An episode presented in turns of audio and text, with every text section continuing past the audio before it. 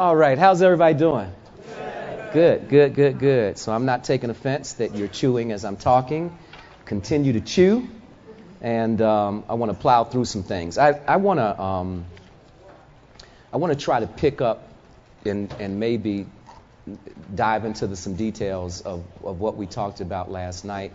I want to give room for you to be able to ask questions. But then there's a third thing that I want to do. And so, um, I don't, uh, like, Katani, in terms of the way um, the session, the timing of the sessions, like, this is supposed to be over when? Um, Hmm? We'll go to noon. Okay. Okay. Okay. And then, okay. And Bishop, there's something I'm going to ask you to do with me a little bit later on. So I know, you know, I'm, I'm, I'm like you probably, and it's nice to be able to sit and hear somebody, you know, and not have to do anything. But I'm asking you just to help me out a little bit later on today. Okay. Um, all right. Praise God. Everybody smile at me for a minute. Let me know I'm in friendly territory here. Okay, that's good. That's good. Okay, so in the midst of all of the stuff I told you last night, um, and, and let me just say to, to that end that sometimes what happens to me is that um, I, obviously I, I go a lot of different places and speak, and a lot of times what happens is I'm going places to speak. I call it in the midst of a pregnancy. And, and what I mean by that, the, the way the Lord works with me, um, he, he tends in a, in a given season to give me a single word, and then he just begins to, to sort of expound on that and to show me all the different aspects of that. And I'm in one of those seasons right now where the Lord is birthing a word. And so the difficulty of those moments is that when I go places, the people are sort of challenged to be able to receive um, what I call almost like an unformed word, in that it, I'm sort of in the midst of it. So that's why a lot of my ministering right now is very um, sort of herky jerky. It's not, you know, it's just like here and there. So just thank you for your patience last night and bearing with that. But a, a, lot of what's happening right now is I'm, I'm really dealing with this issue of culture and what's happening in, particularly in the United States. And, you know, um, okay, here's another thing I need to make sure I share with you. Petranation.org. Petranation.org is our website. And uh, most of the time when I go places, if I'm going to be there for any length of time, I'll have them to ship, uh, you know, product that people can can get. It becomes a lot easier to understand the things that I'm saying when you can sort of uh, hear it in, in, in smaller bite-sized pieces. But you can go on that website. There are two series in particular. I'm in the 20, 29th. I think I just did the 29th installment of the series that we're in right now. So when I say God gives me a word, it's like I'll be in that word for months and months and months. But there are two particular series that I feel the Lord is saying I need to encourage you to take a look at. One is on, it's simply called Identity. Well, I, you know something, let me back up. I don't know that it's called Identity because I don't name the series. But um, if it's not called Identity, you can you can call the church office and just ask them which series is the identity series. Um, and it will, it will really walk you through a lot of the details of some of the things we talked about last night. And I'm going to hit on that because this issue of identity, I believe, is the paramount issue that the church is facing right now. Okay? Um, and then the second one is a series I'm in right now. We started this series the first Sunday in January, and we've been in this series. Um, for the entirety of the year so far, and it's dealing with faith. Once again, I don't know what it's called. I feel bad because I can't even tell you what the series is called, but um, I'm on the 29th installment of it. And so, however it shows up on the website, it's going to be the current series that I'm in. And then the third thing I want to encourage you to get, I, I wrote a book. Um, in this book, I, when you go on the website, you'll see uh, on the front page of the website uh, Bishop Clay's prophecy for 2016. I always seek to release a prophetic word for the year. And uh, the 2016 word uh, I think when you hear it and when you think about the fact that I released this January, the first Sunday in January, it's going to blow your mind in terms of how much this prophecy, because I prophesy everything to the different uh, riots that were going to happen, to what's happening in the political campaign. I mean, all of that I'm dealing with in the prophecy. Um, but in 2015, the Lord told me to write a book on the issue of race. And so in, in 2015, I released uh, a book. This is so bad. I think the book is called. I think I don't name anything in terms of the. I think it's called "What God Says About Race," but it tackles the issue of race from purely a biblical perspective, and I believe that it addresses the issue in a way that has not been addressed. Um, and I really encourage you to get that. So, anyway, I'm saying all of that to say that I'm in this period where I'm really dealing with this issue of culture and what is the church's role in the culture today. Are we relevant as Christians? You know, are we impacting the culture in the way that we're called by God to impact the culture? And um, so much of our ability to be salt and to be light has to do with our own self perception, our identity. And so that's where we're going to launch from right there and just talk through some of these issues in, in identity. And this is just a blanket statement. If you want me to explain it later, I will. But I believe that every issue that we face in the body of Christ ties back to the issue of identity. So whether it's um, you know our challenges on the issue of race, whether it is homosexuality, whatever you see as the major issues of our day and time, I believe that all of those things can be traced back to the issue of identity. Okay? And when, when I say something like that, it's because I'm seeing these biblical pictures that unveil a kind of standard or a principle that you can you can just you can apply and there are no exceptions to the rule. So in that statement that everything ties back to, to identity, one of the things that we see in Scripture over and over again is God in unique ways dealing with this issue of identity in the beginning of a person's relationship with Him.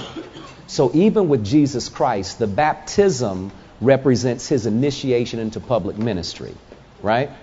So Jesus is baptized by John, and immediately after the baptism, and you got to understand that the way the baptism culminates is God saying to Jesus through this, you know, the the the, the uh, bodily form of the dove comes. Remember that, and then God says, this is my beloved Son in whom I'm well pleased. Now remember, this was the beginning of Jesus' ministry. So he hadn't done anything. He hadn't done anything. But God starts him off by saying, This is my Son, and I'm pleased with him. So before Jesus ever engages in ministry, God said, Good job. You, you see? Before he ever engages in ministry, God affirms him relationally as his son, and God says, Good job before he does anything. I told you last night why God makes statements like that, because God never starts a thing until he's finished it. Mm-hmm. And so, even though what we're seeing is the initiation of Jesus' ministry being made manifest, his ministry was already finished before God ever put him in the womb of Mary. That's why God could identify him as the lamb slain before the foundation of the world. You got it? So, the thing I'm trying to get you to understand is God starts his earthly ministry by affirming relationally, this is my son. He gives him identity. He not only gives him identity, but he affirms that you're going to be successful. Okay? Now, right after that, Jesus is led into the wilderness to be tempted by the devil. What is this, like John 4, somewhere around in there? Just to make sure you understand where I am. And he's led by the Spirit, the Bible says, into the wilderness to be tempted by the devil. Now, when the devil comes and begins to deal with Jesus, what is he, what is he addressing? He's saying, if you are who you think you are, Okay, if you are the Son of God, then do this turn these stones to bread. And he goes through these three temptations, but understand the point and the purpose of the enemy was to. Uh, to snatch out of Jesus' heart the confidence in who God says he was. So everything about the beginning of Jesus' ministry was about Jesus embracing who, who God said he was. Everything that God wants to do through you as a, and anybody that knows me, you know I struggle with the term leadership. Mm-hmm. You, you know, because without reteaching, I think that God is not after good leaders, He's after good parents. Because God is relational. See, leadership, even that term, it, it, it's like a corporate term. It, it changes the context of our relationship. If I'm your leader, okay, then that, that shapes a concept of what our relationship is. If I'm your dad, that's different. You, you understand what I'm saying?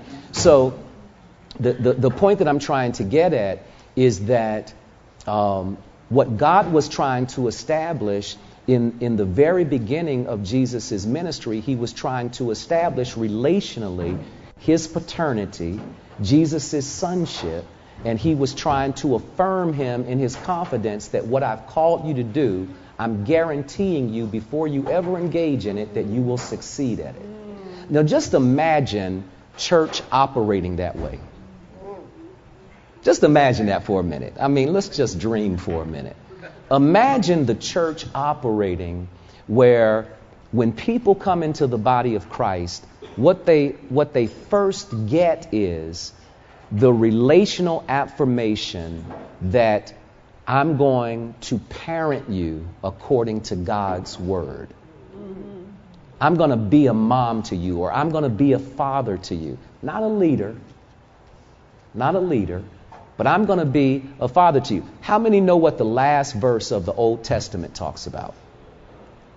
Real quick, just, just go to Malachi. Look at, the, look at the very, this is the last thing that Jesus said, that, I'm sorry, that God said before this, what is it, 400 years or whatever it was of silence where God didn't talk. And so, whatever the last thing is God talked about in the Old Testament is speaking to what the fundamental thing of import is that He's going to introduce in the New Testament. So just, just look real quick and see what is the last thing he said in the Old Testament. He shall turn the heart of the fathers to the children and the heart of the children to their fathers. So the last thing God says before he stops talking, because he's getting ready to stop talking because man didn't want to listen. The last thing that he says is, listen, I'm trying to turn the hearts of the fathers back to the children and the hearts of the children back to the fathers. Okay? So what God is after, it's it's a relationship construct. It's not a corporate construct. It's not it's not a business model. What God is after is family.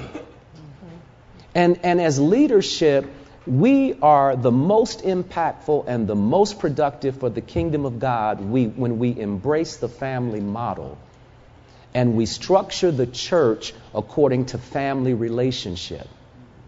And we set the expectation uh, uh, in the hearts of people, not of uh, legal or corporate type relationships, but family relationships. So God says, what I'm after is turning the hearts of the fathers. I went through this period um, uh, maybe four months ago. I was praying, I was in this this season where I was praying about our, our young adult population at Petra and just, you know, God, I'm just calling every young adult in the city into the body of Christ. And I mean, I'm just hungering for, you know, for young adults to just really, really get on fire for the Lord.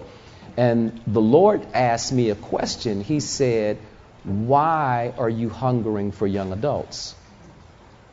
And what the Lord was challenging me to do was to look at the motives behind my desire. Okay, was I wanting young adults because I wanted Petra to be full of more young adults?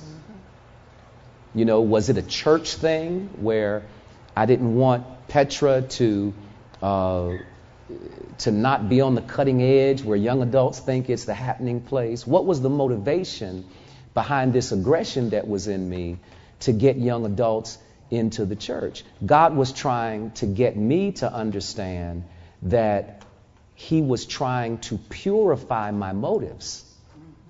And the Lord said to me in this time of prayer, He said, You don't have to pray for these young adults. You need to pray that your heart is turned towards them.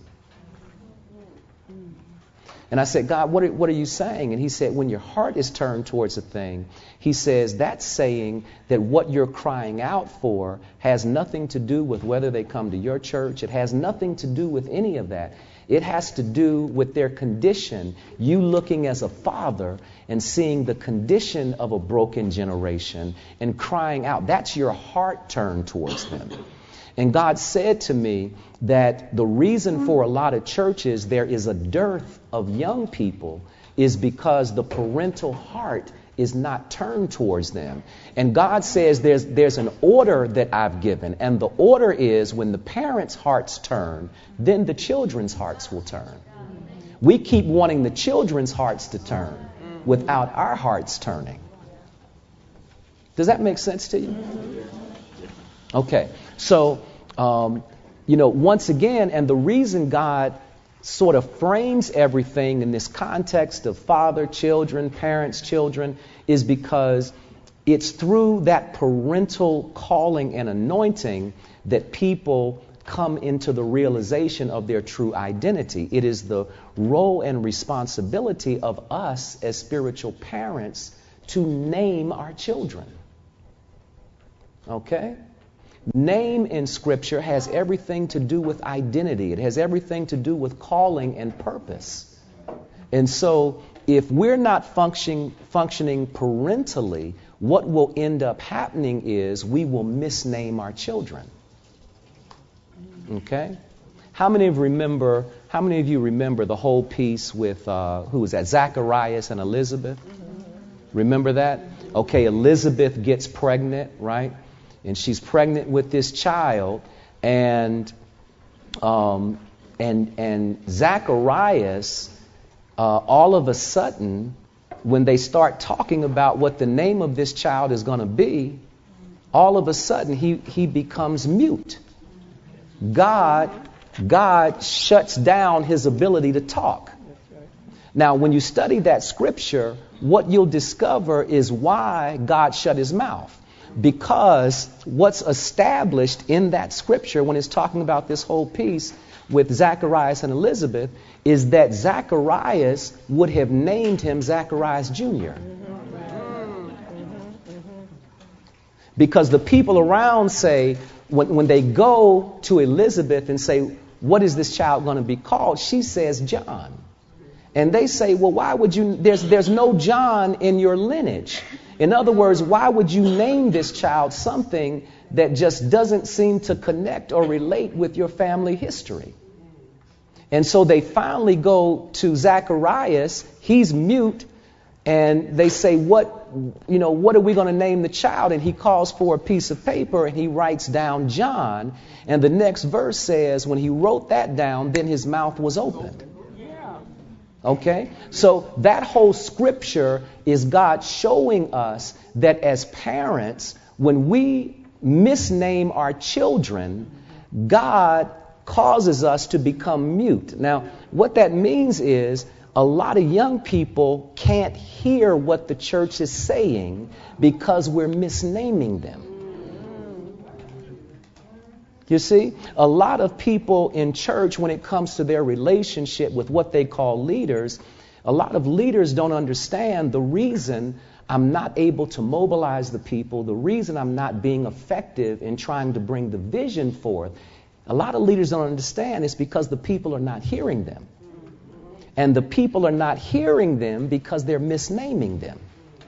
See, as, as a father, uh, or, or if I'm functioning in, in the mindset of church leadership, then what I will tend to do is name you according to what I need you to do.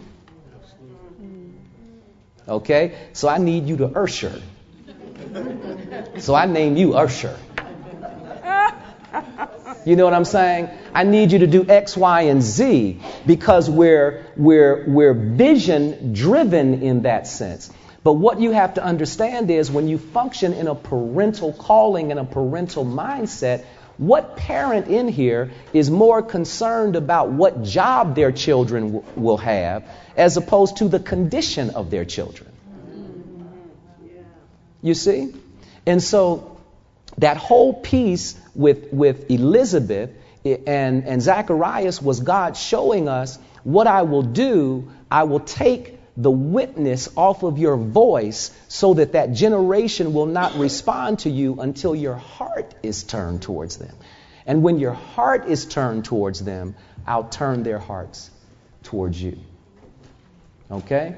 The flip side of that story shows us the picture of what happens when, when a new generation comes in contact with the Christ or with the anointing or with people that are walking in their true identity. We talked about that last night, what the anointing really is. So when Mary shows up pregnant, she has the Christ inside of her, right? So she shows up at Elizabeth's house and when she gets there, the Bible says an interesting thing. It says that the baby inside of Elizabeth leaped. Now, when you, when you study that, what that's suggesting is that prior to Mary showing up with the Christ inside of her, John was still born inside of Elizabeth. It's not talking about, um, you know how babies kick? That's not what that word leap means. Literally, this baby was resuscitated inside of her the moment the baby came in contact with the Christ.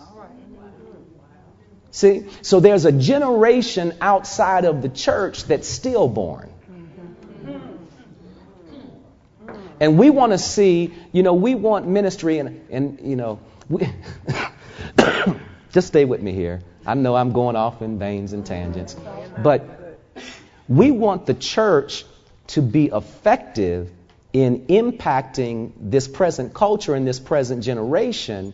But what's going to cause this generation to respond to the church is that they have to come in contact with the Christ. And it's in coming in contact with the Christ that they will be quickened and revived. And coming in contact with the Christ is coming in contact with Christians that know who they are. Not Christians that are trying to don't do this and don't do that and you shouldn't smoke weed and you shouldn't have sex and you shouldn't and all of that stuff. And I'm not saying that any of that is right. I'm just telling you it's the wrong conversation. It's not the conversation that's going to cause them to be quickened and revived. The conversation that's going to cause this generation to become quickened and, and revived is the conversation that does what God did in the life of Jesus, which is one to say, You're my beloved son, you're my beloved daughter, and I'm pleased with you. Now that sounds crazy, but I'm telling you, you got a child that's acting crazy, Start telling that child, I'm pleased with you. Out of the revelation that God has shown you. It's like I was talking with this sister about her son uh, a few minutes ago, and, and she said something that was so powerful. She said, I know that, you know, she said, God has shown me that the devil is coming at him so hard because God has let me see his purpose. Okay? So, what she has to begin to do, she has to begin to quicken that revelation. And she has to be able to say, I'm re- well pleased with you, even when he's acting crazy. And I'm not saying it's not correcting children, it's not establishing a standard, but I'm talking about relationally, whether it's your natural child or whether it's people in church, if all they hear from you is what they're not they're going to walk in the revelation of what they're not. Okay? But if they begin to hear from you a, a, a prophetic description of who they are and, and how valuable they are to the kingdom and how much value they have to the plan of God and that they have the capacity to do it and, and God's going to do it through them. When they begin to hear that, those prophetic words begin to cause their baby to leap. Okay? Okay. Does that make sense to you so far? All right. Um, so, this issue of, of understanding this parental role is, is very, very critical. Everything with God is relational. God reveals himself, uh, even himself, as a Trinity Father, Son, Holy Spirit. Okay? Why does God reveal himself as a Trinity? Because God wants us to see the inner workings of relationship even through his own personhood. So he's Father, Son, and Holy Spirit. I'm just trying to show you how critical this family concept is. Real quick, uh, look at Genesis 12, verse 3. And this is where God comes to, his name is Abram at this time. God comes to, to Abraham, and this is the whole I'm going to bless you, you know, bless them that bless you, and curse them that curse. Remember that? Okay, so here's here now is the inception of Abraham's ministry. Okay? He's called to impact nations. And where does God start? God comes and God starts by saying, here's what we have to do. We have to tweak your relationships. So he says to him, You're going to have to leave your kindred. You're going to have to leave your father's house. In other words, there's a revelation that you're walking in right now, Abraham, that is going to stifle God's ability to fulfill his purpose in you. So I've got to fine tune these relationships. I have to give you a different revelation of fatherhood. When you study Abraham's father, what you discover is that he got stuck in a place called Haran, which is the place, its strength, but what it connotates is human strength. So Abraham's father could only go as far as human strength would let him go. But there was a spiritual dimension that God was trying to take. Ooh, I'm feeling this thing now. There's a spiritual dimension that God was trying to take Abraham into that this, the, the form and the shape of this relationship was going to cause Abraham to get stranded in the same place that his father got stranded. So God said, what I've got to do, I've got to bring redefinition to these relationships. And some of what has to happen in your ministry, in your church, is that you have to allow God to bring redefinition to these relationships. If you are interacting with a man or a woman of God, or people that you are called to cover are interacting with you simply as a leader, or in many cases, as simply a brother or a sister, then what you have to understand is there's going to be a limit to what you are able to pour into them, what they are able to receive, and the impact you are able to have in their lives. So God is trying to bring redefinition. We cannot be afraid of the terms father, mother. You know, God, when He reveals leadership, what we call leadership, He reveals them in the context of eldership. Because elders, that's not a corporate term, that's a spiritual term that connotates a wisdom of someone that has gone before me, but it changes the shape of the relationship. See, this concept of leadership breeds the, the what, what Jesus called the leaven of the scribes and the Pharisees. Mm-hmm. Stay with me here. Jesus says to the disciples, Beware of the leaven of the scribes and the Pharisees. When he was talking about the leaven of the scribes and Pharisees, he was describing leadership styles. Okay? And he said, I want you to be aware of these leadership styles because of what they breed. See, the scribes and the Pharisees represented church leaders that functioned in the spirit of control and manipulation. And so all they were concerned about was being able to maneuver the people the way that they wanted to maneuver them to get done what they wanted to get done. Their hearts were not turned towards the people.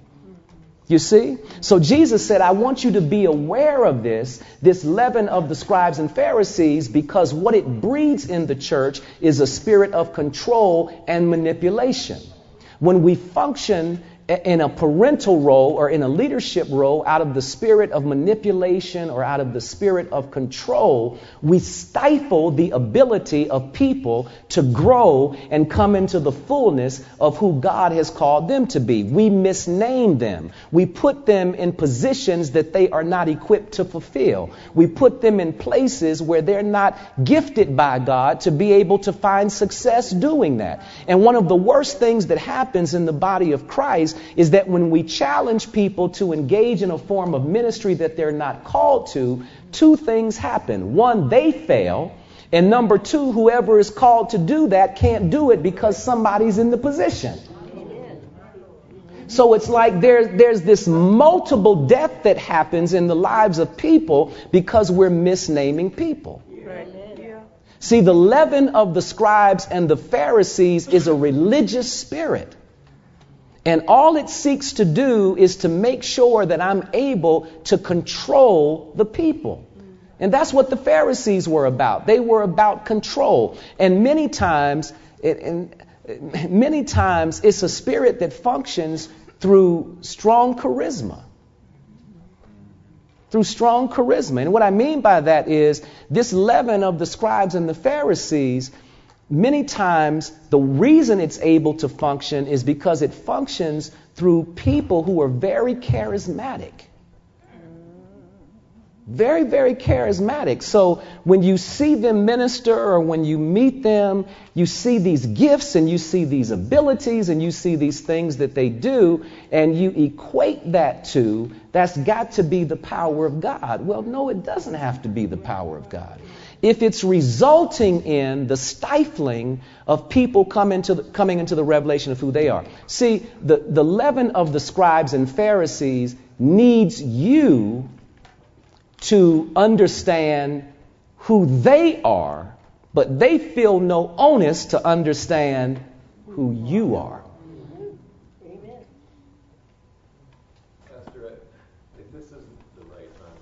No, this is good. Go ahead. No, that's all right. I, I've never understood that whole control thing. Yeah. Like, I understand selfishness. Yes. Like a hedonistic, I yes. want food, I want sex, I want whatever makes me, you know. But what, where does that come from? It, it comes from, it's, it's an issue of identity, and really it's a reflection of diminished self esteem. See, as, as, as a parent in the body of Christ, if I need you as a son or a daughter to affirm me, okay, then it speaks to where I am in my own esteem. A lot of what we're seeing in, in pulpits, we're seeing men and women of God that have very, very low self esteem. And the people become their way to compensate for these issues of self esteem. So it's like, I need you to elevate me. I need you to, to, you know, I'm the grand poobah, and, you know, I need everybody to bow when I come in, and I need an entourage. I know guys that have more armor bearers than they have members.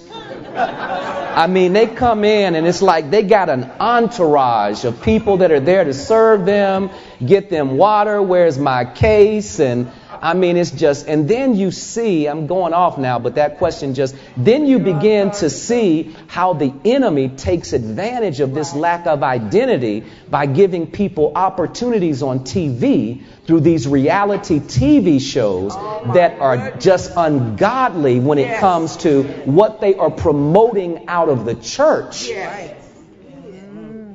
But I'm telling you, brother, it has everything to do with identity. As a parent, if I'm broken in my identity, then I'm going to try to get from my child what I should be giving to my child.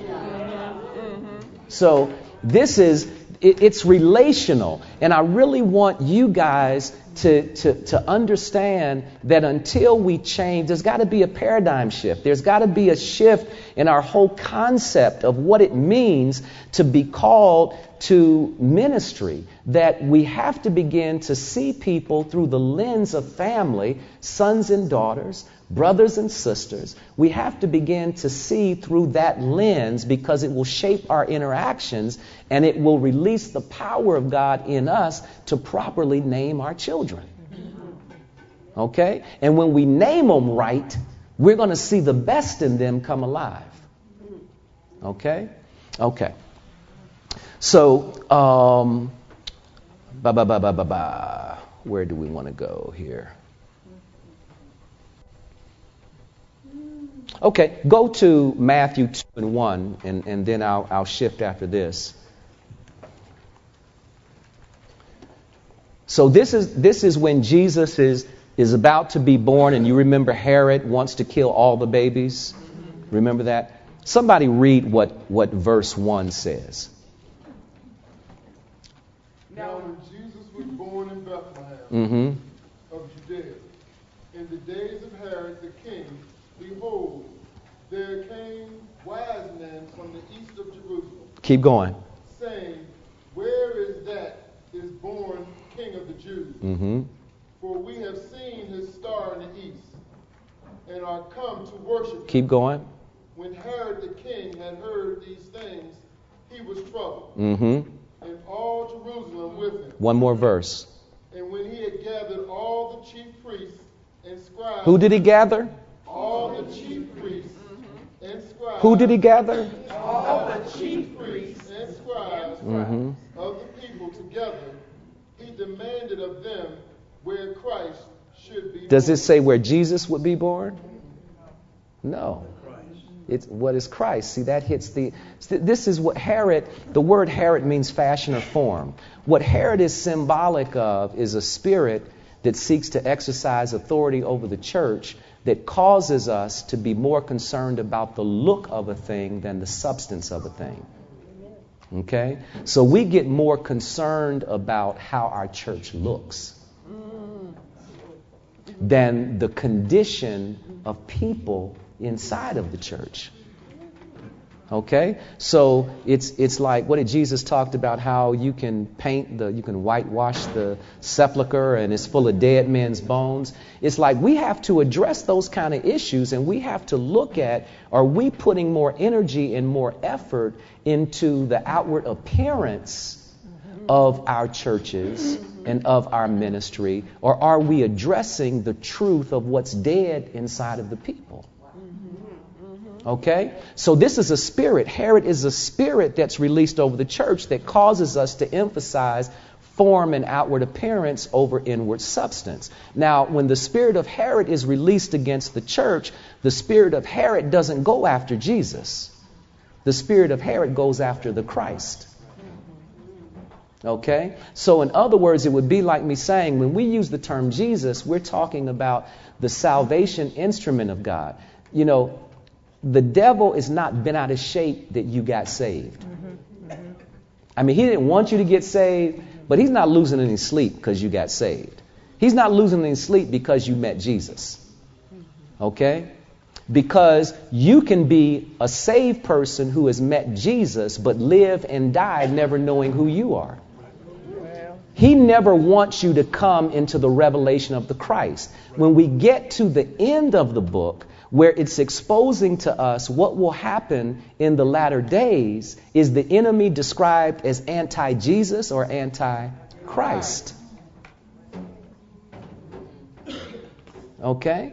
So when he comes to wage his major warfare, he's not identified as anti Jesus. He's identified as antichrist because what he's against is the anointing. What's he's what he's he's already lost the battle with Jesus. Jesus Right, died and was resurrected. right. What he's worrying about is you becoming Jesus. Hmm. You see what I'm saying? You coming into the revelation of who you are. And so he's anti Christ. He's anti your true identity. So when the spirit of Herod is released over the church, what begins to happen as leaders, we begin to emphasize the look of the church and the outward expression of church while our sons and daughters are dead on the inside. And because Herod says, I've got to kill the Christ. I can let church stuff happen. I can let you have programs and conferences. I can let you sing great music. I can let you preach great sermons. I can let you do all of that. But what I've got to stop you from doing is coming into the revelation of who God says you are. Because I'm telling you this, beloved, you get a true glimpse of who you really are, you're unstoppable. You are a force that's unstoppable. And when it comes to the issue of culture, what you have to understand, people assume that culture is just this, this mass mimicking of a particular action or way of life that is created by the masses. Culture is never created. When, when I'm saying culture, I'm talking about mores and norms, the way our society functions, what our society says is acceptable. You see what I'm saying? Culture is never created by the masses. Culture is always created by the few. And then it's the few that adopt. I mean, it's the masses that adopt what the few have created. We see it happen all of the time in music. That's the way music tends to change. I mean, you know, music will all sound the same. Whether or not you recognize this, it's all the same. Same beat, same, you know, you know, let me do this to you, let me do that to you, and you know, let, I mean, it's just all the same. It's just all one song. Okay? But what you have to understand then, what happens is somebody comes along and it's just one person that brings a new sound, that ushers in a new message, and it resonates. It causes something to leap inside of the mass society, and then the mass society begins to embrace that sound and that message. And that's the way culture is created. What I'm trying to tell you is, and I'm going to show you this in a minute, just in a very powerful way, what I want you to understand is when you know who you are, your ability to impact culture is profound. See, you you'll no longer see yourself, well, I'm just one person. You know, I'm just I'm not, you know, I'm not ordained or I'm not this or I'm not that. It's like we discount the power of what God has put in us because we don't see how he's named us. We don't see who he's called us to be. Does that make sense to you? Any other questions on that? Because I'm, I'm moving. Yes, sir. Mm-hmm. Praise God. Praise God. Everything you're saying, I think everybody here agrees it's right out of the tone. Okay? It's the truth. Mm-hmm. Here's the problem. I've heard it 700,000 times Okay. in my life. Yes. I'm not 20 anymore. And I always hit the same wall. Yeah. And I'm not making this about me. I got you. I'm saying it because I have a feeling I'm not the only one. Yes. I believe you. Mm-hmm. You've got the credit. Yes. Okay? You know, I believe you. Yes. So it, but it can't. I can't get it in here. Yeah. It, it's like it stops right about here because I'm going to go out there in a couple hours. Yeah. And I love my wife. I'm Yeah. a happily married man, and some woman's going to walk by. Yeah. And I'm going to say, uh, First Corinthians 10. Right, right, right, right, right, right, right, right, right, right, right. Then I'm going to go, and the clerk is going to give me five bucks. Yes. He's giving me four. Yeah. I'm going to put it in my pocket. Yeah, yeah, I'm going to adjust it. My, my, my point is, yeah. we all have scars. We all Yes. have damn wounds. Yes, You know, Yes. you were sexually abused. You Yes. were verbally abused. You were, Yes. Drunk dad came Yes. home beat the living hell out of you. yeah, yeah, And this goes on for years. Yeah. And you, and no matter what you want to think, deep in here, you Yeah. think you're shit. yeah. I got you. I got you. The devil I got is you. good at what he does. Yeah. And because he whispers in my ear. Yeah. I, I go to counselors. I've read every book you can imagine. Yeah, I know yeah, Allender. yeah. I know John Eldredge. Yeah, Name one. yeah, yeah, And guess what? Yeah. I'm going to feel good when I leave. yeah, Because of you're speaking yeah, the truth. yeah, And then that world is going to kick yeah. I, I think that the challenge is this. The challenge is this. Break through that. You stop trying to get the darkness out.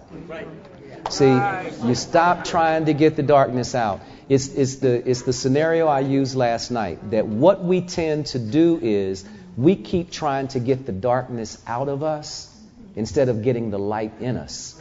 Getting the light in us dispels the darkness. And I'm going to make that functional for you, okay? I'm make that functional for you.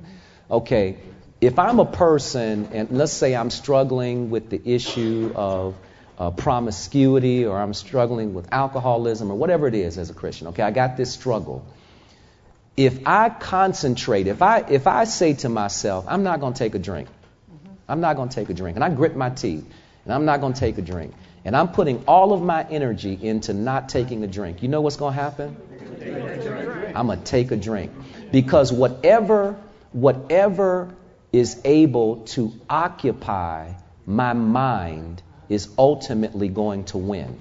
So, me gritting my teeth and saying I'm not going to take a drink is trying to get the darkness out. Mm-hmm. Instead of me doing what God says to do, which is to get the light in. And so, what I would do instead of gritting my teeth and saying I'm not, and this sounds really, really crazy, and I know some people may struggle with what I'm getting ready to say. But I, have lived this, and I'm going to tell you a quick story, and I may have told it to you before. There was a young guy, he was like 16, 17 years old. He's a drug dealer. He lived right across the street from the church that I pastored, okay? And he would sit on his steps and he would watch people come into our church, and he would sit on his steps and he would smoke weed. And you know, he'd laugh at the people going to church and holler out things and all kind of crazy things. And so I just kept praying, God, you have to show me how to win him, how to win him. So one day I saw him.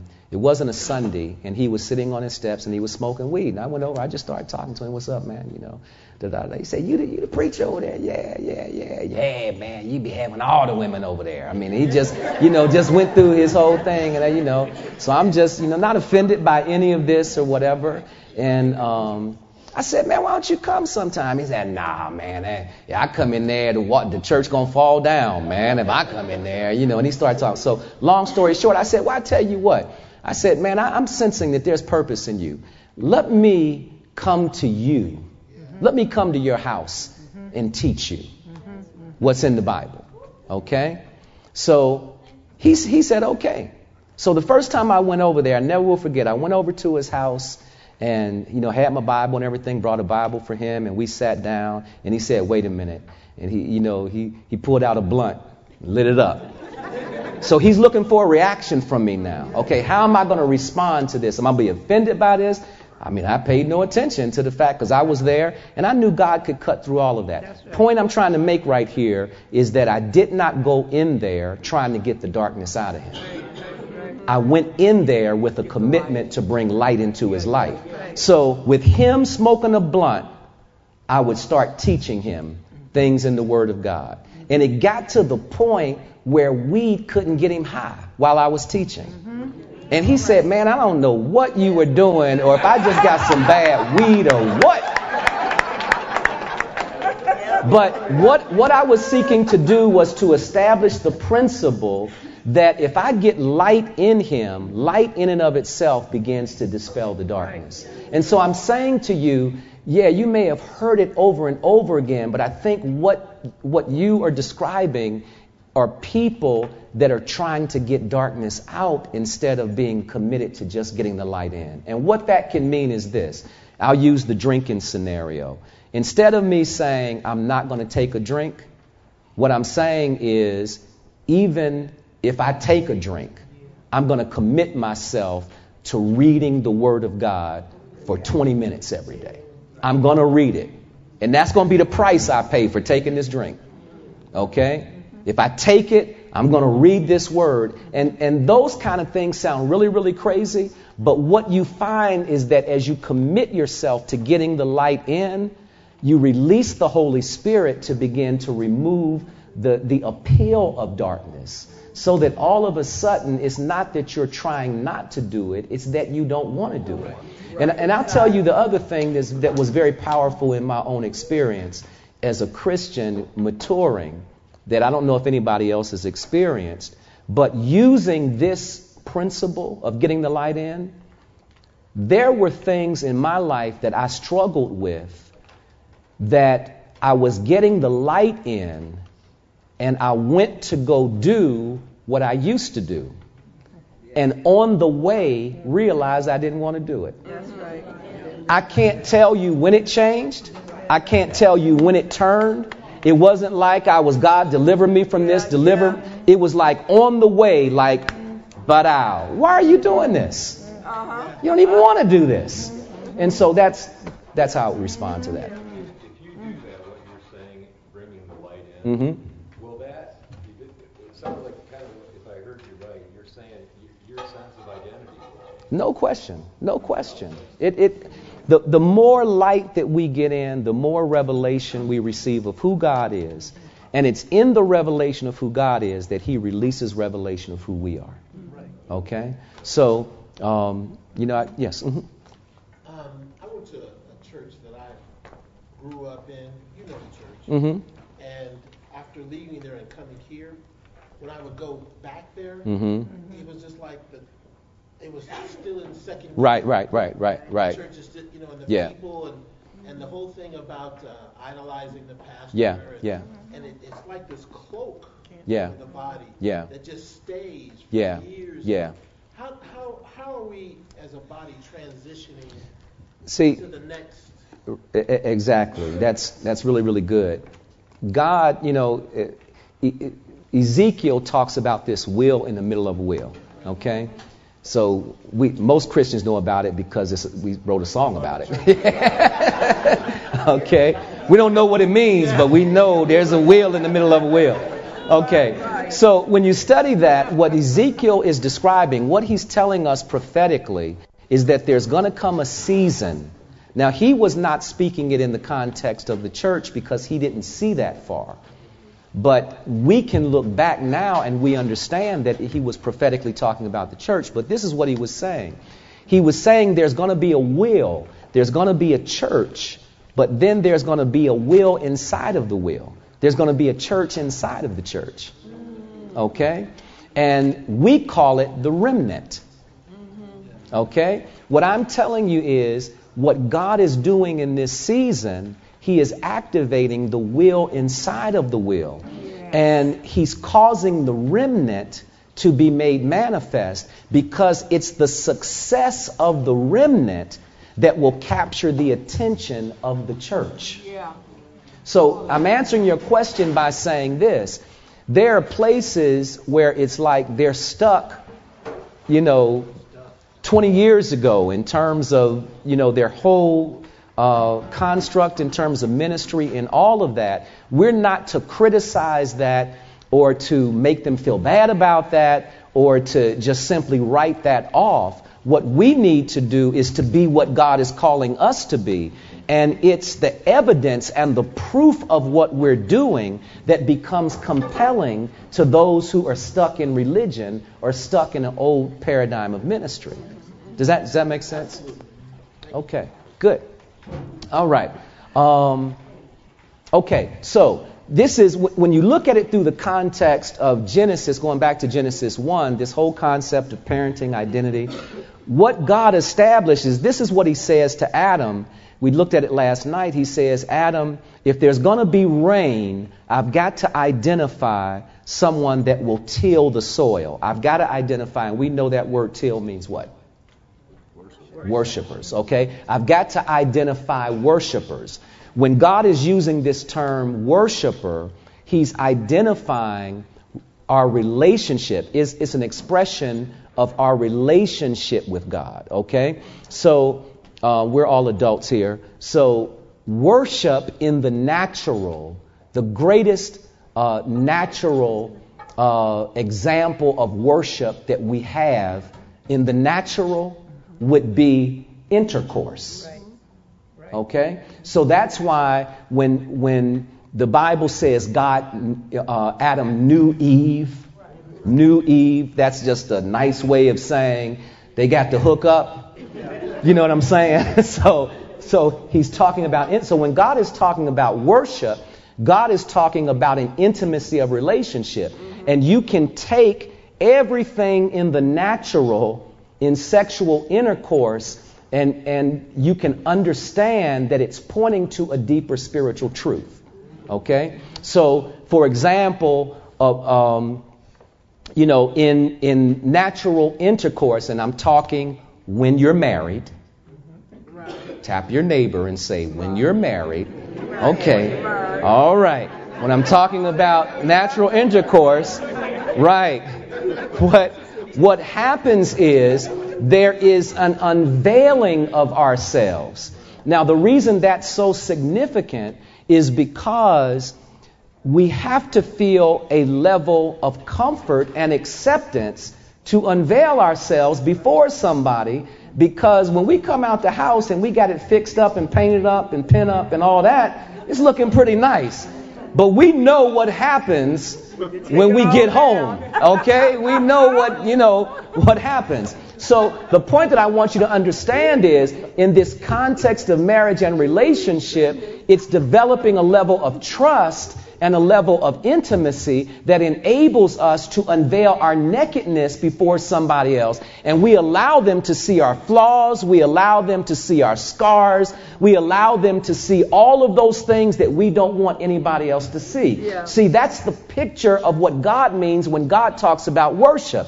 He talks about having a level of intimacy where you're not afraid to unveil yourself. The, the, the word in Scripture for presence, presence is the word to be in full view.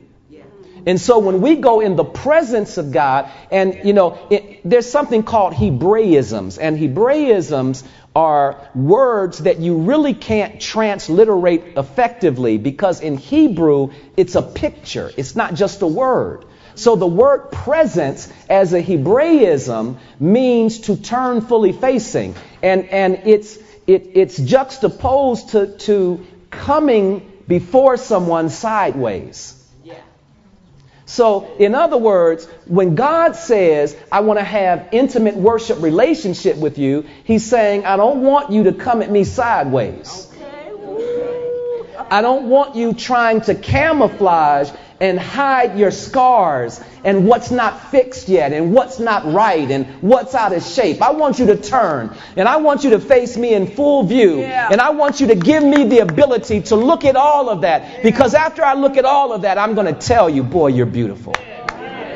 I'm going to affirm you as a father. And when I look at your scars, God talking, when I look at your scars, I see beauty marks. When I look at your scars, I see what you've been through and you're still standing. When I look at your scars, I see the beauty of, of a person that's been through something, but in spite of everything they've been through, they still love me.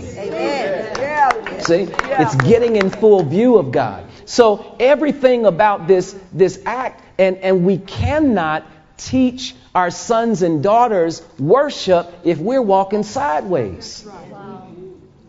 So, some of what happens in the context of how we parent is that through the example of how we are before God, they learn how to stand before God. And they, they don't develop that, those same hang-ups that we have where we feel like we got to fix it up and fake it until we make it. Quit even saying that, fake it to you. God doesn't want you faking anything. Turn and face Him. He can handle who you are right now because He knows who He's called you to be. And He says to you, You're my beloved child. Well done. Even before you succeed, He's saying, Well done. So everything about that act with a woman, she has something called a hymen.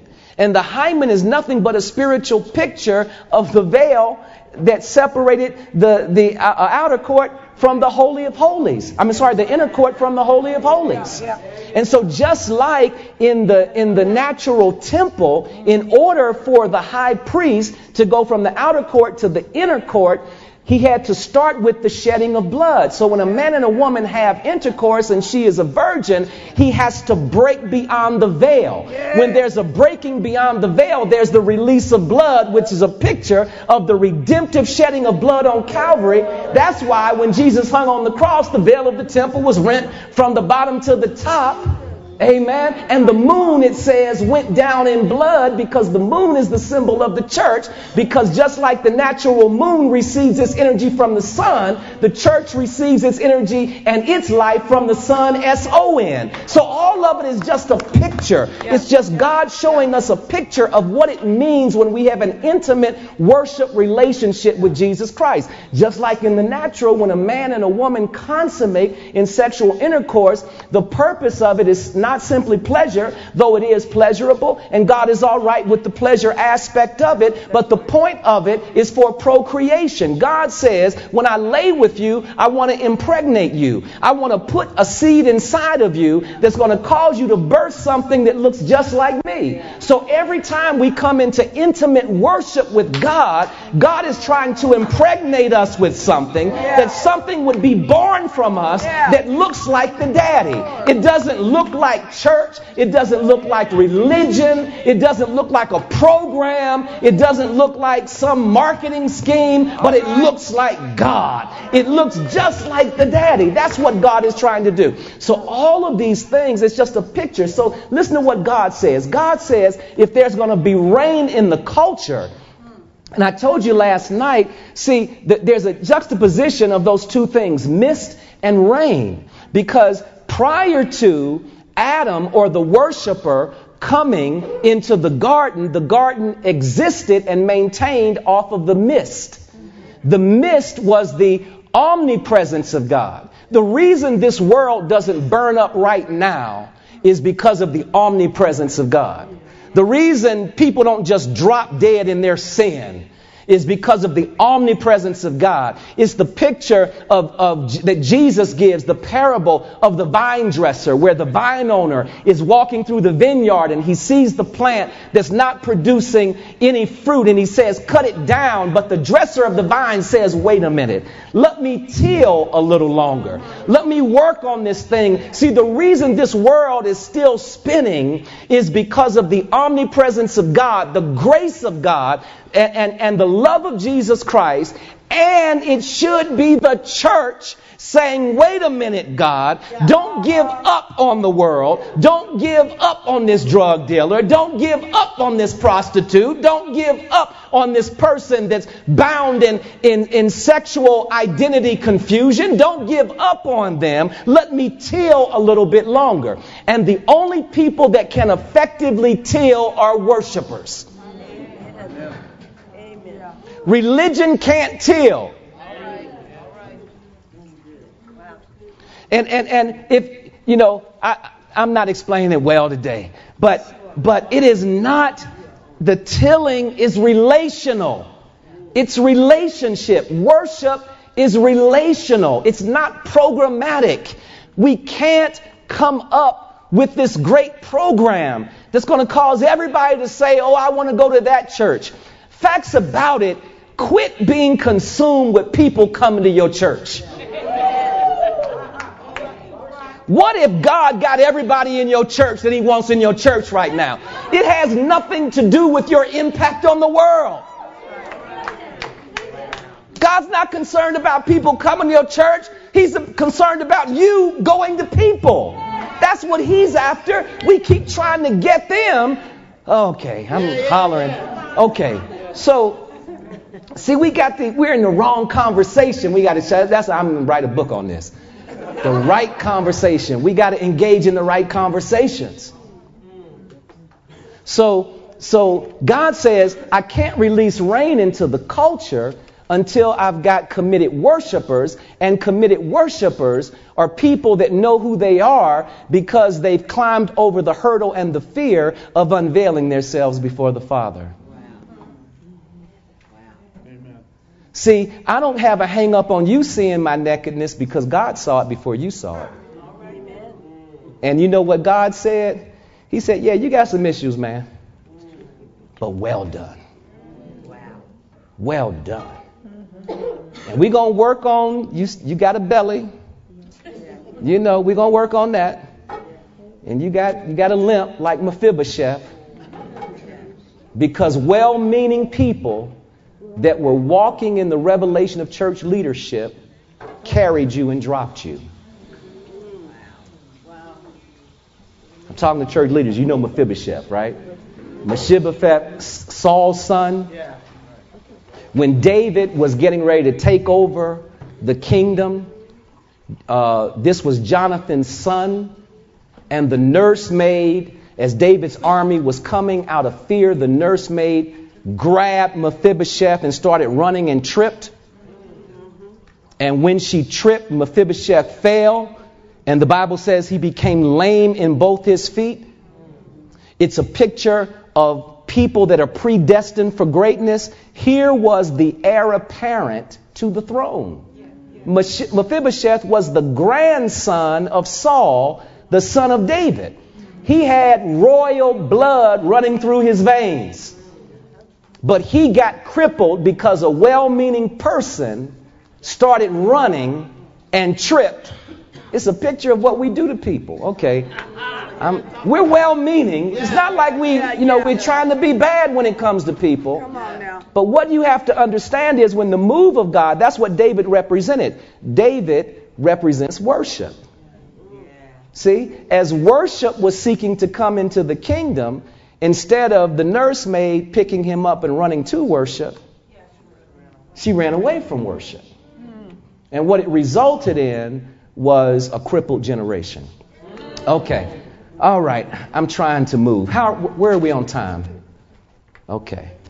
So Okay, so so God juxtaposes these two concepts. He says, I'm looking for worshipers that will till, that are committed to tilling the soil. I'm looking for people that are committed worshipers that know who they are, and, and these are the parents of the body. Okay? And what the parents are going to be able to do is to create an atmosphere that will release the reign of God, which is the manifest presence of God. So it's the difference between the omnipresence of God and the manifest presence of God.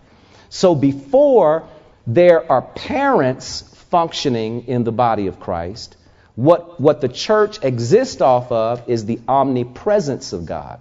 So that's why, you know, we can come to church and we don't have yet prophetic accuracy. And what I mean by that is, you know how you can come to church and it's like we're hitting and missing? Like, it's almost like, okay, worship team gets up and they sing the first song. Okay, you know, just wasn't no real, wasn't no ghost on that. You know, it was okay, sounded good, but you know, just wasn't no real ghost on it. You know, wasn't no Holy Ghost on it. You know, but then we we keep moving, and then we'll hit that vein where, oh man, okay, God is in that, or I, we see it in the in the teaching and the preaching you've experienced through me last night. I mean, I'm, I'm not I'm not uh, immune to this concept. I'm telling you that for all of us, God is trying to create a prophetic accuracy. And what, what we're saying in that is that we are in alignment with the Holy Spirit so that everything that we do now is creating an environment for the fullness of God to occupy the moment and for the fullness of God to do what He's desiring to do in the lives of the people. Okay? Now, that's a complicated way of telling you that as a parent in the body of Christ, what, what you have to understand is your positioning and your accuracy in terms, you know, let, let me say this. When, when God established what faith was, God said that, that faith comes by hearing and hearing by the Word of God. We've heard that preached, and most of us know that when He uses the term hearing, it's the present progressive tense. So God doesn't say, for example, faith comes, and I, I told you that that word is X. So it's not talking about coming to us, it's talking about flowing out of us. Mm-hmm. Faith comes, he doesn't say faith comes by a result of what we heard. Okay? But faith comes as a result of what we are hearing, present progressive tense, what we are in the constant process of hearing. That's what releases faith. You got it? Now, the reason I'm taking time to tell you that is because faith unveils a present tense relationship with God. When I'm functioning in faith, I'm in the now of God. I'm not in the yesterday of God. I'm not in what God did two weeks ago, but I'm in the right now of God when I'm functioning in faith. Do you understand that? Now, what happens as a parent within the body of Christ, the reason it's so vital for me to get my own faith released is because as I get my own faith released, it is a part of what keeps me in the present tense of God So when I interact with my sons and daughters, I'm not giving them old bread. Amen. Okay? Remember when, when God was taking Israel out of captivity and he takes them through the wilderness and they're wondering how they're going to eat out here and God releases what? Manna. Okay? He re- and what does he tell them? He says to them, I want you to get just enough for today. And what happened when they tried to stockpile? It turned to worms. it turned to worms. So when as a man of God, as a woman of God, when, when I'm not in the present tense of God, then what I began to do is to release manna into your life that has worms. Because it's something that I stockpiled from a past encounter with God. You see? So, it, when, when, you know, the challenge that we have as men and women of God, we have to stay in that present tense moment with God so that what we are releasing into the lives of our sons and daughters is fresh bread. Okay? So, God says the opposite of having mothers and fathers that are able to till the soil and release the rain, the opposite of that is toil. So we see these two concepts in Genesis. God says, I'm looking for people that can till, and, and sin says, the result of me is going to be toil. Right? So Adam and Eve, they jack up, and God says, okay, now what's going to happen is you're going to try to move forward with this, uh, this toil issue activated inside of you, and toil is ineffective human effort. Okay? So it's God saying, as a parent, you're going to be trying to get the rain released through ineffective human effort. Ineffective human effort is when, as a, as a parent of the body of Christ, I begin to try and parent out of the confines of my human capacity. Okay? So if I try to parent you based on my intellect, based on human wisdom, based on human capacity, then all it's going to produce is sweat. Isn't that what God said to Adam? He said, You're going to toil, and the only thing it's going to produce is sweat. So half the pastors are burnt out, ready to give up, throwing in the towel. We have more pastors that are resigning than ever before in church history in the United States. They are walking away. Why? In their minds, it's because they're frustrated with what the people won't do. But what I'm trying to tell them is not about the people won't do because God has caused your voice to become mute. The people are not doing because you're trying to change them through toil. And I, you know, and, and those of you that are preachers in here, God hit me with this, man, about uh, maybe six months ago. He said, Donald Clay, when are you going to stop trying to convince people? He said, I ain't called you to convince nobody. I called you to release revelation. I called you to teach the people, but I have not called you to convince anybody.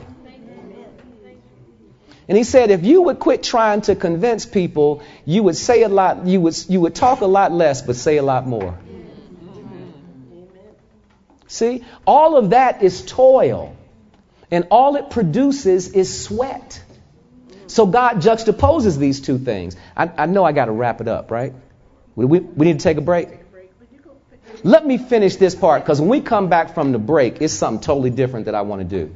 Okay? But, um, so just, can you, you, can you hang in there with me a few more months? Okay. Okay. So God juxtaposes this issue of how we, as parents within the body of Christ, how we create the atmosphere for the manifest presence of God. And just so you know, manifest is an important word. How many of you want to see God manifest? Okay, when we say we want to see God manifest, manifest is the combination of two words hand, hand, okay, uh, um,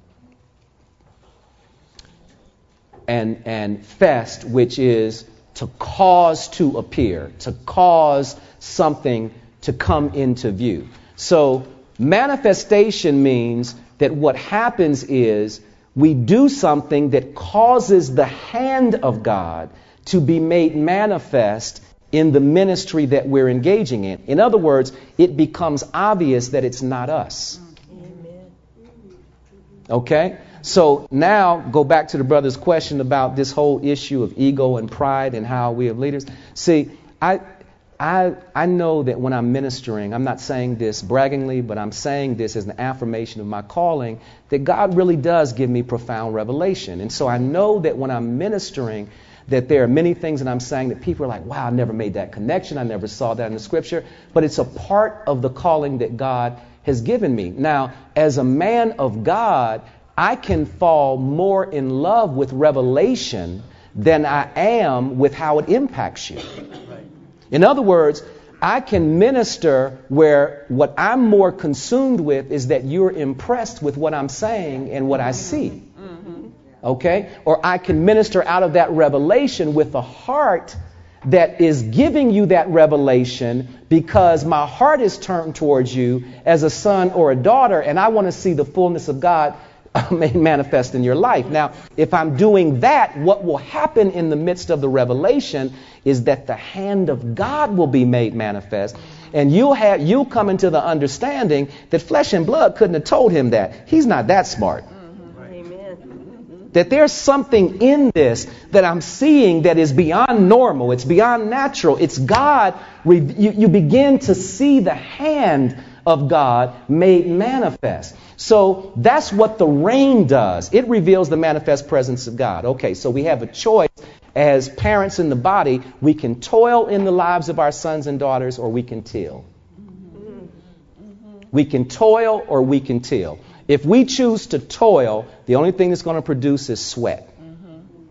That's all it's going to produce is sweat. And as men and women of God that are called to cover people, we will spend hours upon hours trying to convince people, trying to get them to understand, trying to get them to do what we're saying needs to be done, and it will just result in frustration. Can anybody relate to that? Yes. Okay? Yes. That's because when we're in that mode, we are toiling. We are not tilling, we are toiling. Okay? Now, when we choose to approach things relationally as worshipers and we are tilling, tilling releases the rain of God. Now, the reason that's critical is because in the natural, the rain is what supplies the rivers. Okay? Let me give you this, and this is where we'll stop. Real quick, go to um, Genesis. Uh, hold on one second here.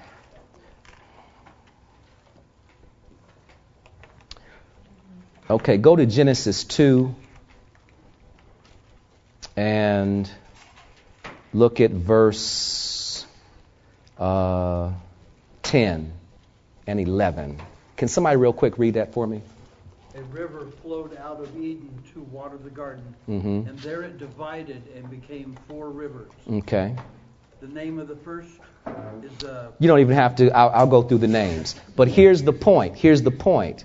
When God is able to get man in the culture, when, when God is able to get a worshiper in the culture, it releases the reign of God, which is the unveiling of the hand of God. So it's God saying, when I've got a worshiper doing ministry and parenting the body, I'm going to affirm what they say through signs, wonders, and miracles. One of the things the Lord wanted me to share with you, Bishop, and I, I, I do this uh, with trepidation only because I have such respect. And so I, it, I get nervous when, I'm, when the Lord is giving me a word for somebody that I have such high regard for, not because it's negative, but just because I respect you. But the Lord said to me that you are stepping into the season now of true manifestation, that there has been a, a, a labor over the years And it's been seasons of sometimes toiling, it's been seasons of tilling. But God says your commitment has been to till in the lives of the people. And the Lord told me to tell you that you are stepping now into the season of manifestation. And it's an affirmation that God is bringing to your message.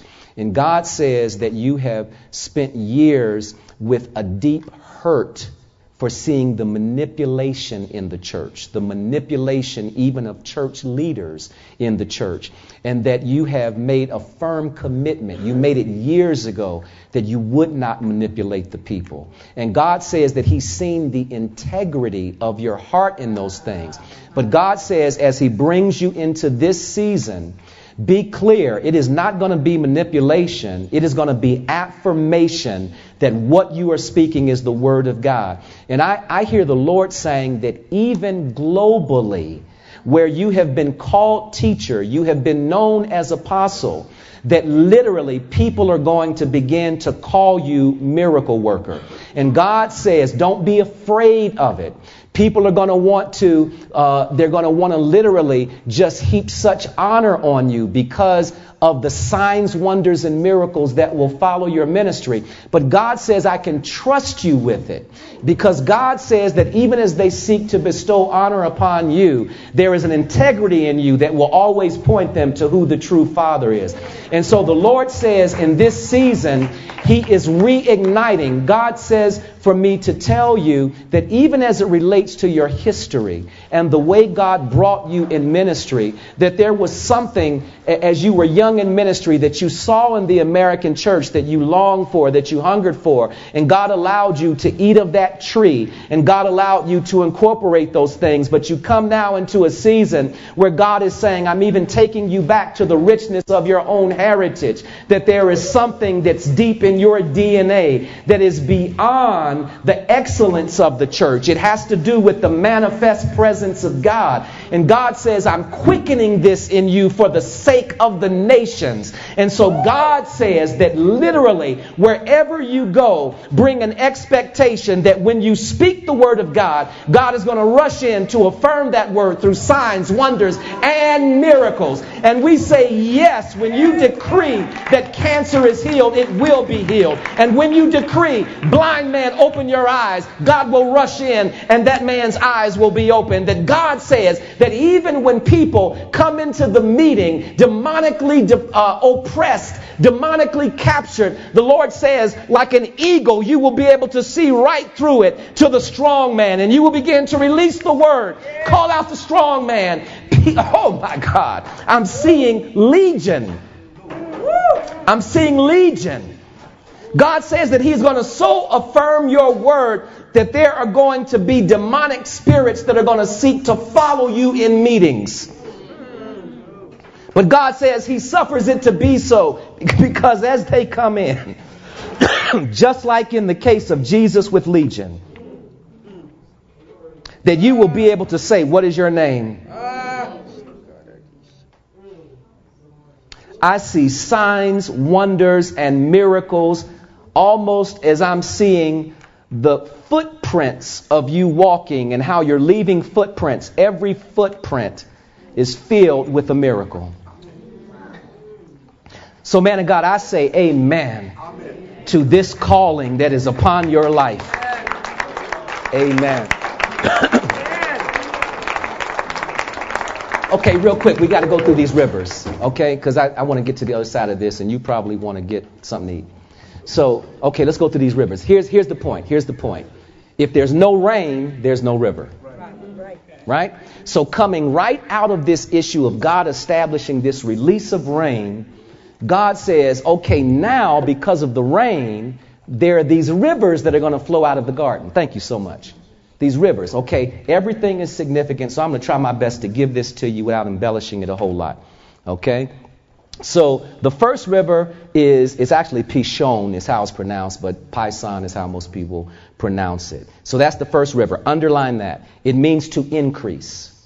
It means to increase. Not just increase, but it's talking about exponential increase, multiplication. So God says that when when mothers and fathers in the church are tilling and not toiling, the result is going to be exponential increase. Okay? It's the manifestation of those scriptures that say things like one can chase a thousand, two can chase ten thousand. So, to give you an example of how significant you are, I was just looking at some of the history of Denver and different neighborhoods in this area, you know, and I was saying, God, what are the areas I need to be praying about? God gave me four neighborhoods I needed to be praying for Five Points, Cole, Sun Valley, and Montbello. Do those ring a bell? God gave me those four areas. And this is, this is what I want you to understand. When, when we till and we don't toil, there is a release of supernatural authority so that wherever we now begin to toil, there is exponential increase or multiplication. So the concept is that when I am parenting correctly, one can chase a thousand, two can chase ten thousand. Now, if we see that as a legal equation that God is giving us, Five Points basically has 20,000 people that live in Five Points. According then to this river, if I'm in the flow of God and one can chase a thousand and two can chase 10,000, it only takes four people to transform Five Points. Well, I just said a mouthful. I hope you caught it according to the way God has a seat. Don't think it's got to be, you got to have 10,000 members you got to have 40,000 people that converge on a neighborhood to change it. That's not the way it works. Let's get the rivers flowing because we're causing the rain to be released. And when the rain is released, then it doesn't take a lot of people. It just takes people who are called to a distinct area. And those people go in with a supernatural anointing of increase. You got it? Okay? So with, with Cole, 30,000 people live in the neighborhood of Cole, Sun Valley, 33,000 people. In both cases, according to the equation of God, only takes five people to transform those neighborhoods. Ten people for those two neighborhoods can turn those neighborhoods right side up. Oh, I know I'm saying something now. It's like your brain is trying to com- compute this. I'm telling you, five people can go into that neighborhood and turn it right side up. Five people. Not 500, not 5,000, according to God's equation. When we get the river flowing, when we are when we are tilling and not toiling, five people can turn that neighborhood right side up. That's mind blowing to me. Glory. Okay, and and okay, and then God told me Montbello, 42,000 people, six people can transform Montbello. Six people. Six people. Six people. See, I want you to see how much we are living beneath our privilege as the body of Christ and how much we're convinced when we look at what the devil's doing, it's like we think that's so big. So it's like we gotta, oh, we gotta do all these things to turn that up. No, no, no, no. Six people. Thank you, God. Six of you in here have the capacity to turn one neighborhood right side up. Isn't that convicting on some level? You see how we're just way down here. Let's, let's get up. I declared 2016 the year of up. Let's get up. Let's get up. Let's get elevated in our self perception. Let's get elevated in, in our knowledge of who we are. And let's walk in this full anointing that God has blessed us with. Okay, next river is Gihon, really pronounced Gihon but it means to burst forth. Now, the concept of bursting forth has everything to do with identity. If I take right now uh, uh, a, a acorn, okay, an acorn, and I look at that acorn and I say, burst forth. What am I telling the acorn to do? I'm telling it to become an oak tree. Mm-hmm. See? To grow. You're, you're right on it. So when, when, when this river is flowing, what we are released with by the Holy Spirit is the, the capacity to speak into people's lives and to command that they burst forth. To command that they become who God has called them to be. Okay? So that river begins to flow. The third river that begins to flow is the uh, it's actually the Hiddelik, but we, you know, the Hiddekel or something like that is how people pronounce it. But it means rapid or fast. So when this river is flowing, what happens is the church moves out of the prison of time. and it begins to function in the domain of etern- eternity. So now all of a sudden, things begin to happen at a much faster rate. So in your ministry, you know, what the enemy will do, he will, after you've labored for years and years and years, the enemy will try to convince you, man, it's too late, it's not going to work, you've tried everything. No, no, no. Get the rain, produce the river, and when the river is produced, the timing of ministry changes. And all of a sudden, what would have taken years to accomplish will take days to accomplish. Okay? So the whole concept of time to produce things changes. And then finally, we have the Euphrates, and the Euphrates means fruitful. And most people think that this is dealing with fruitfulness in the context of prosperity, but it's not. It's fruitfulness in the context of character, it's fruitfulness in the context of taking on the DNA of the Father. So when this river is flowing, what we begin to produce are children that look like God. It's interesting that when you study Adam, and I'll say this and I'll quit, when you study the life of Adam, after the fall, the scripture says that Adam begat sons after his likeness.